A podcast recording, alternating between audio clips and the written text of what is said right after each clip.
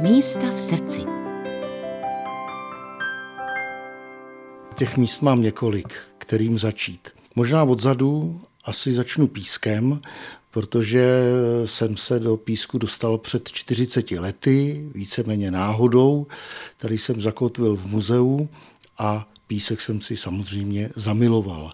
Ale protože mé rodiště je tábor, tak tábor je druhé takové místo a hodně se to o mě ví, že jsem tam odsud a písečáci se mě často ptají, jestli se mi víc líbí tábor nebo písek. Podobně to máme s manželkou, která je taky tam odsaď a já jsem o tom dlouho přemýšlel, protože jak tábor, tak písek se mi líbí. Musím popravdě říct, že tábor vyhrává, ale jenom takovou půlprocentního bodu asi. Manželka to má naopak. Ta si zamilovala písek, takže ta to má zase o ten půlprocentního bodu. Má radši písek než tábor, ale obě města máme rádi. Když jdu pospátku, tak to jsou dvě taková místa, která jsou ta oblíbená místa mého kraje. Potom samozřejmě, a na to nesmím zapomenout, to je mé rodiště, protože tam, kde se člověk eh, naučil hrát kuličky, není to teda úplně rodiště, protože samozřejmě jsem se narodil v táboře, ale je to Chýnov, eh, kde jsem bydlel až vlastně do svých 24 let, než jsem našel své ukotvení tady. Písek a tábor mezi sebou soupeří, proč ten tábor té vaší duši a v tom srdci vyhrává, protože já jsem také v táboře strávila část svého života, školního především, možná kvůli Jordánu nebo kvůli starému městu.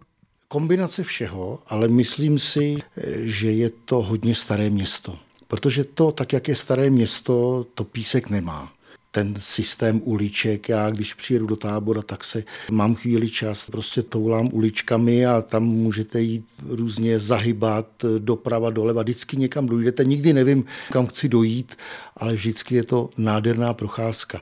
A teď v poslední době jsou ty domy opravené, jsou tam různé kavárničky, hospůdky, je to prostě radost. Ale písek je také krásně opraven, jsou tady nádherné procházky. Víte, v táboře žil August Sedláček, mladovožický rodák. Strávil tam prakticky celou část eh, svého eh, profesního života jako profesor.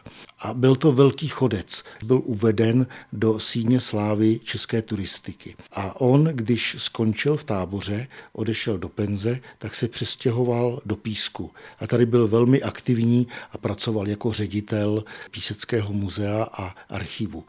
A tady také chodil na ty dlouhé procházky. A on vždycky říkal, písek je na procházky lepší než tábor. Proč? Protože v táboře, když chcete jít na procházku, tak vždycky musíte se běhnout dolů z kopce, tam někde kolem řeky se procházíte, tam se unavíte a potom se šplháte nahoru do kopce. Zatímco tady v písku musíte vyběhnout na procházku nahoře, tak z čerstva vyběhnete do kopce, do Píseckých hor, tam se procházíte, unavíte, no a potom se běhnete krásně unaven, se běhnete do města a proto je písek na procházky lepší než tábor. Tak teď jste inspiroval nejen k návštěvě tábora, ale i k návštěvě písku, ale jako chýnovák jste určitě byl několikrát v chýnovských jeskyních, takže pojďme navnadit tak to se zase musím smát, protože několikrát jsem byl v chýnovských jeskyních. Víte, já jsem tam 8 let prováděl. Takže není snad možné spočítat kolikrát, ale ta návštěva spíše bych řekl, že jde do tisíců. Já jsem tam začal provádět už na základní škole, už od šesté třídy, kdy jsme měli třídního učitele, který tam byl správcem a ten nás tam vybral si nás několik, kteří k tomu takzvaně byli. No napřed jsme tam chodili na brigády, jsme tam zametali lupení a pomáhali mu různě a on si nás bral dolů do jeskyně k tomu výkladu, no a samozřejmě mladý člověk nebo malý člověk velmi eh, to rychle pochytí, jde mu to dobře do hlavy, takže já jsem si velmi rychle osvojil výklad a potom už jsem tam sám prováděl procházel a strávil jsem tam dětství a mládí, říkám, 8, 8 roku. Proč by se tam člověk měl alespoň jednou za život podívat? Protože ta jeskyně stáří vápenců, já jsem historik, vždycky mě láká, to stáří vápenců je mnohem vyšší než eh, stáří jiných krasů, třeba v Moravském krasu nebo jinde. Ty vápence jsou mnohem a mnohem starší. Také třeba i proto tam nejsou krápníky, to je vzácnější, ale jsou tam nádherné barvy. Také se té jeskyni přezdívalo malovaná jeskyně. Já se vždy našich hostů ptám, zda mají ještě nějaký cestovatelský sen. Já se obávám, že kdyby se dala asi mapa světa a měl jste tam zapíchané vlaječky, tak tam moc prázdných míst nenajdu.